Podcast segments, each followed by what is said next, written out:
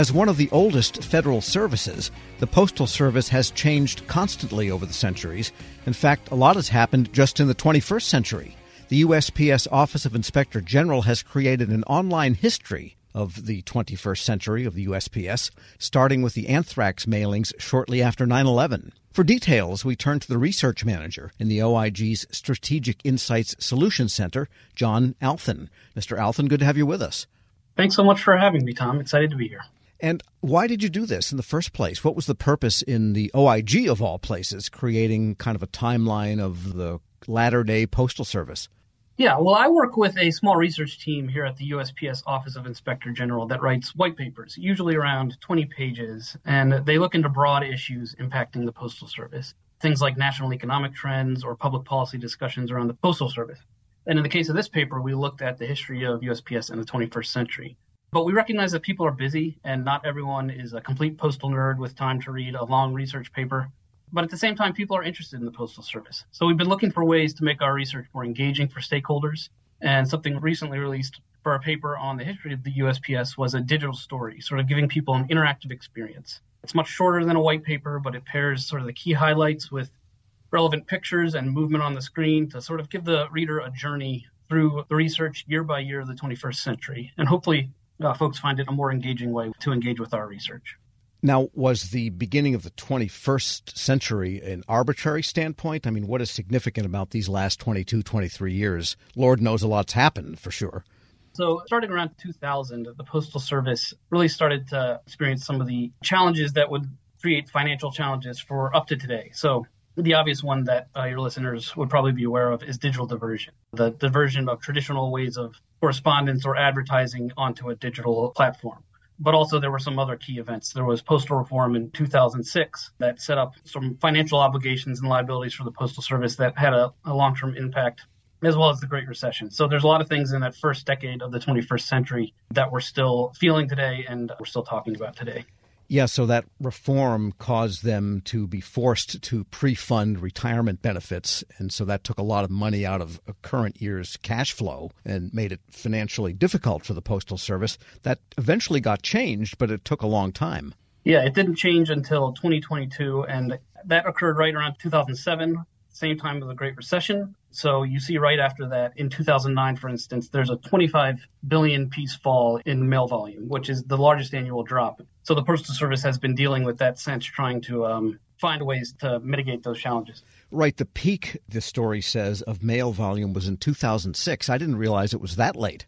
Yeah, yeah. And even up till then, despite the rise of the uh, internet early in that period, advertising mail volumes were still growing up till then. So there was still some hope on the horizon so people stopped sending letters and putting stamps on them and sending to people the classic first class. Then the uh, advertising direct mail kind of fell down. So, what is the status of mail volume now? What does the story say about that?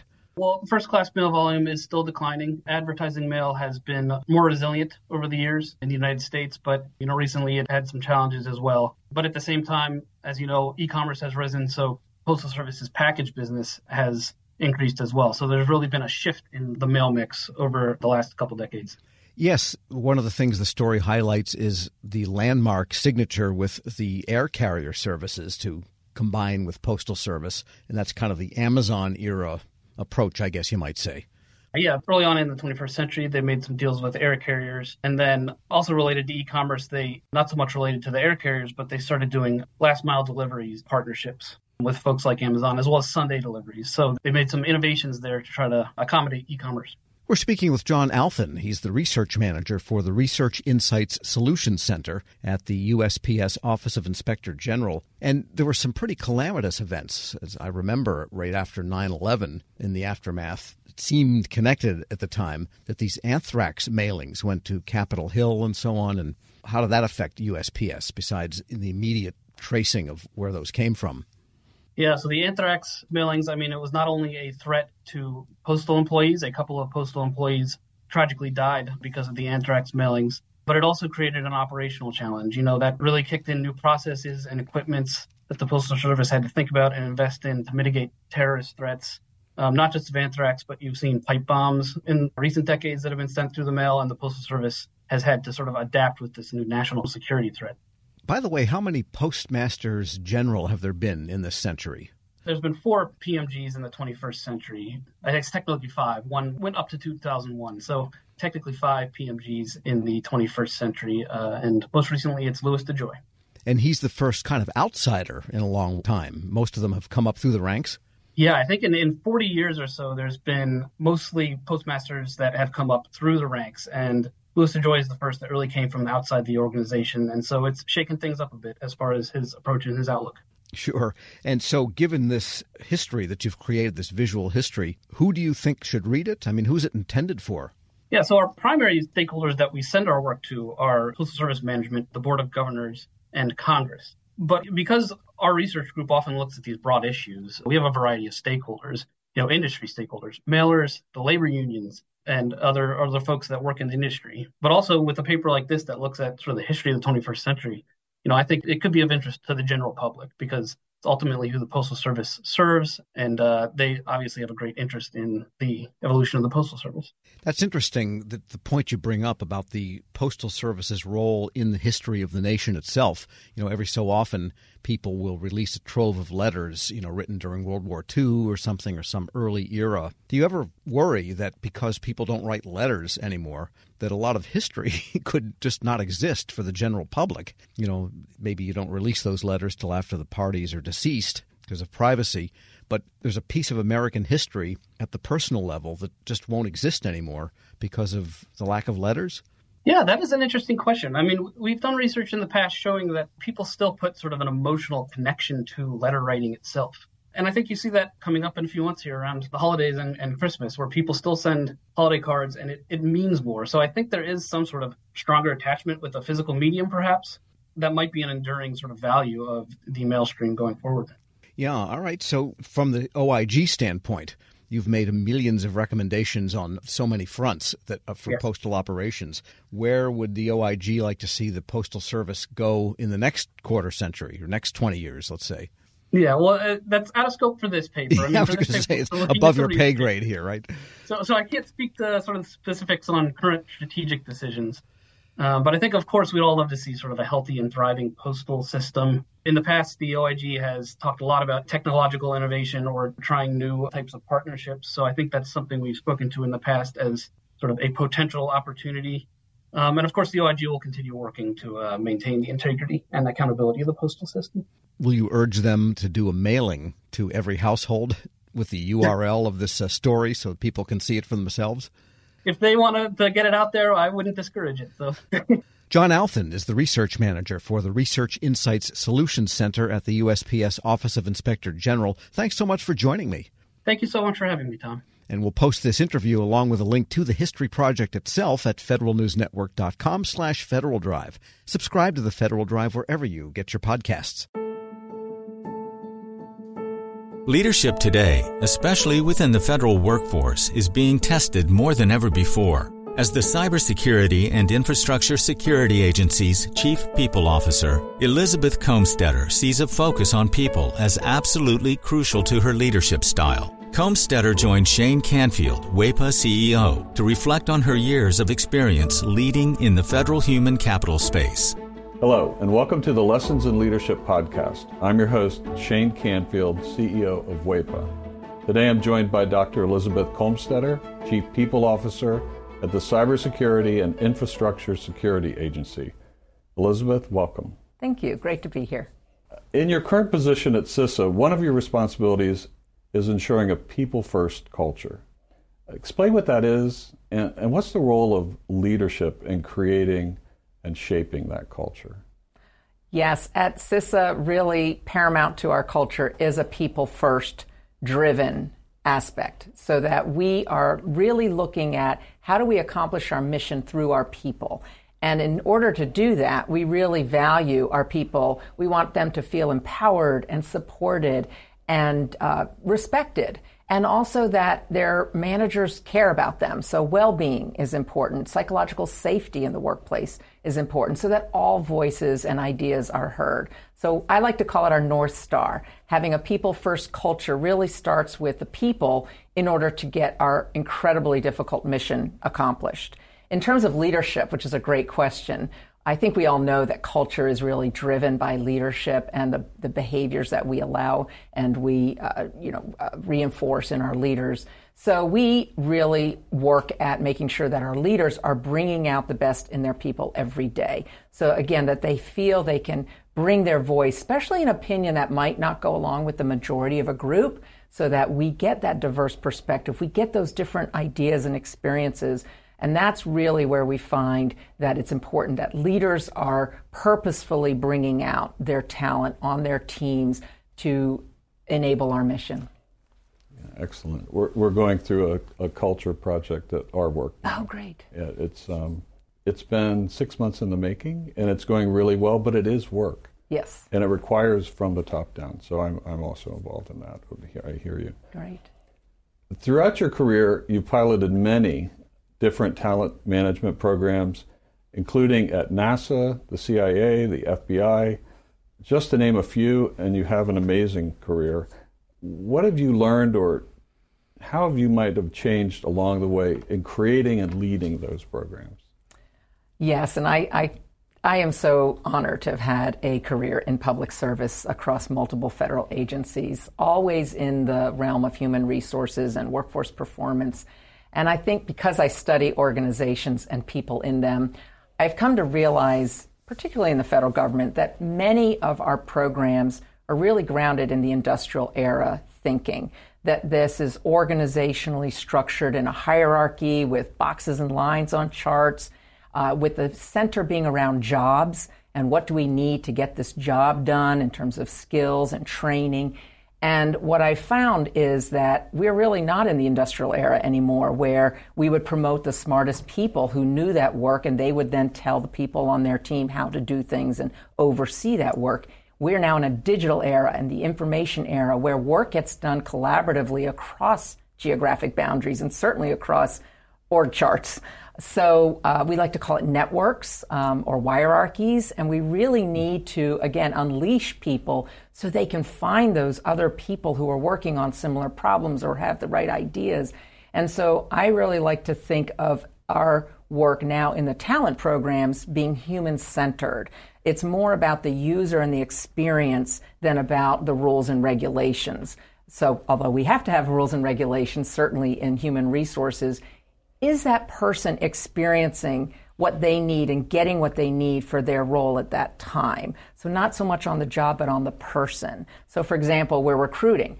What's the applicant experiencing? Because if they're not having a good experience with our organization from the time we're recruiting them, they're going to go work for somebody else. Same thing with like first time supervisors. We know they need certain training, but telling them to sit in a class for one week and then hope a year from now they'll remember what they learned to apply that's not really human centered. The human centered is what do they need when they need it? And building modules or, or just in time training and bringing that to the people, to that user as they need it. So that's really, I think, the most important focus of talent programs today in this era to enable the workers to be the best they can be in their, in their roles. Excellent. New thinking. Um, this is always an interesting question.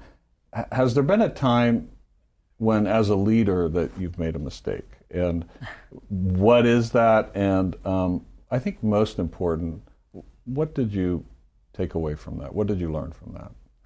Well, I kind of chuckle because I think as leaders, we have to learn to recognize our mistakes, admit our mistakes, and that they are opportunities to learn. And so uh, I've had to do my own self reflection on, on making mistakes and when things don't turn out the way that I expected them to.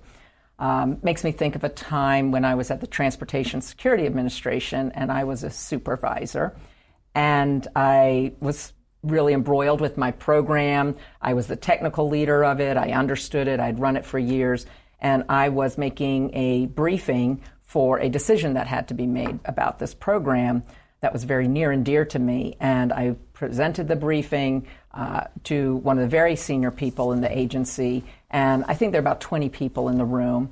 And I had gone through the briefing, answered all the questions, and that leader then said, Okay, I'm going to go around the room and get everybody's opinion, and then everybody gets to vote, which kind of set me back because there were people in that room that didn't have any technical knowledge about my program. She even turned to the executive assistant there, taking notes on the meeting, and said, Go ahead and I want to hear from you. And I realized in hindsight, I had stopped listening. I had been in transmitting all of my knowledge and what I saw to be the right way, and I was not listening to different perspectives in the room because I didn't think that I didn't value that they were bringing any kind of input to this particular decision. And it didn't go as I had hoped, and I left very disappointed and was busy blaming the senior leader and how that meeting was conducted, that she let all these people have opinions when they didn't know, in my mind, didn't know what they were talking about. And so, um, in reflection on that, I realize, and now as I've moved into more senior leadership positions, I realize that was a mistake, that it actually is really important to listen, especially to people who have different perspectives or at a different point in the career, not just the people who know the program or the technical really well. And so that was a mistake I made, and I realized in my own sense I wasn't listening to very different opinions, and I probably should have because I would have learned more about what was needed for this program going forward than just leaving getting getting upset that it didn't go a certain way. So I've really practiced active listening. I've practiced making sure there's very different people on um, teams and certainly on committees or councils that we need early careers, people new to the agency, people who haven't walked in the shoes of the technical workforce because they're asking questions we need to hear for these programs to be successful. Excellent. Your career in talent management means your work is very closely tied to people. And even your title, Chief People Officer, what does that mean to you to be a leader in the federal system with that focus. Isn't that a great title? I just love the title Chief People Officer, and I think it's my dream job, really, to be focused on people and culture and the workforce strategy for the whole agency. And I'm just so excited to be at CISA at this point in time. We're only four years young as an agency, so we're really still creating who we're going to become as an agency and what is our culture and what kind of people and talent do we need to be sure we have to be successful. So it's very exciting for me to be in this role with a intentional focus on culture because it's one of those things if you leave it to chance and you kind of hope it goes the way you want it to it probably won't so by building programs including leadership development programs including um, any kind of training and learning and career growth and um, engagement programs and listening programs. That's what's really key for, I think, for our agency and particularly me in this role. Um, I think in the federal government, we got used to doing annual survey, the Federal Employee Viewpoint Survey that OPM, Office of Personnel Management, runs every year. So we would do a survey and we'd read it and we'd say, oh, this is the opinion of our people. And then we would do action plans and then we'd roll out certain activities that we would hope would, in, would increase engagement in this era, you can't do once a year and understand what your employees' experiences are, what they need, what's working well, and what needs to improve. We need active, uh, ongoing listening programs. So, one of the things we're doing at CISA is having more pulse surveys, having more focus groups, and what we call sensing sessions, expecting our leaders to have office hours where anybody can come and just talk about what's going well, what do they need, how, how are things going. Um, because I, we feel like it is an ongoing need to hear from our people. And I think in this role and over the years of serving, I've also realized there's never a one size fits all. You know, we think certain people need certain things at certain times in their career. There's no one size fits all. Neither can we also customize everything to every individual. So there's got to be a sweet spot in building really great talent programs, but also, like I said, thinking about can we do this in modules? Can we make it a menu? Can we do it just in time as people need it so they can practice the new skill or knowledge in their role? So I think we have such great opportunity again with the technology that enables us to really um, focus on how we connect people with their work and their team to get things done in, in very new ways.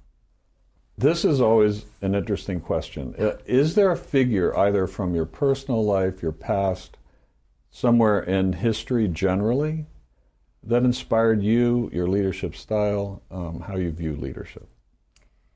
There are many figures who have been very inspirational to me, but there is one that sticks out, and that's my mother, Paula Brownlee, who has been a very inspiring leader to me all my life. And I think because, first and foremost, she had a strong family and a strong career. And that's something I always wanted. And I saw her first as my mother, but then I also saw her as a leader in her career and in academia, which was her chosen field.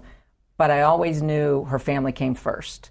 And as I saw how she balanced different family needs with also a, a growing and more and more prominent um, career positions in leadership, that she had to balance that.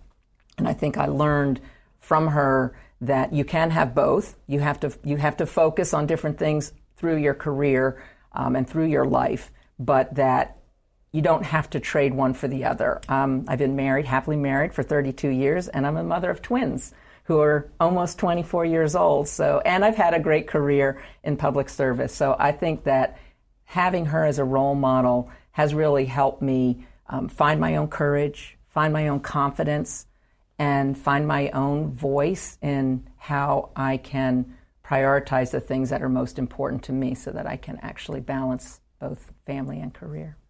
And you're doing it well. You're Thank uh, you. having known you now for seven or eight years. Um, and worked alongside you.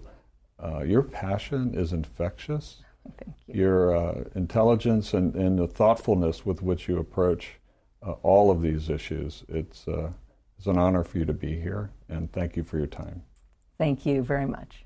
I'm Shane Canfield, CEO at WEPA, and until next time, have a great day. Find the full podcast and future episodes of Lessons in Leadership on the Federal News Network app and anywhere you enjoy your podcasts.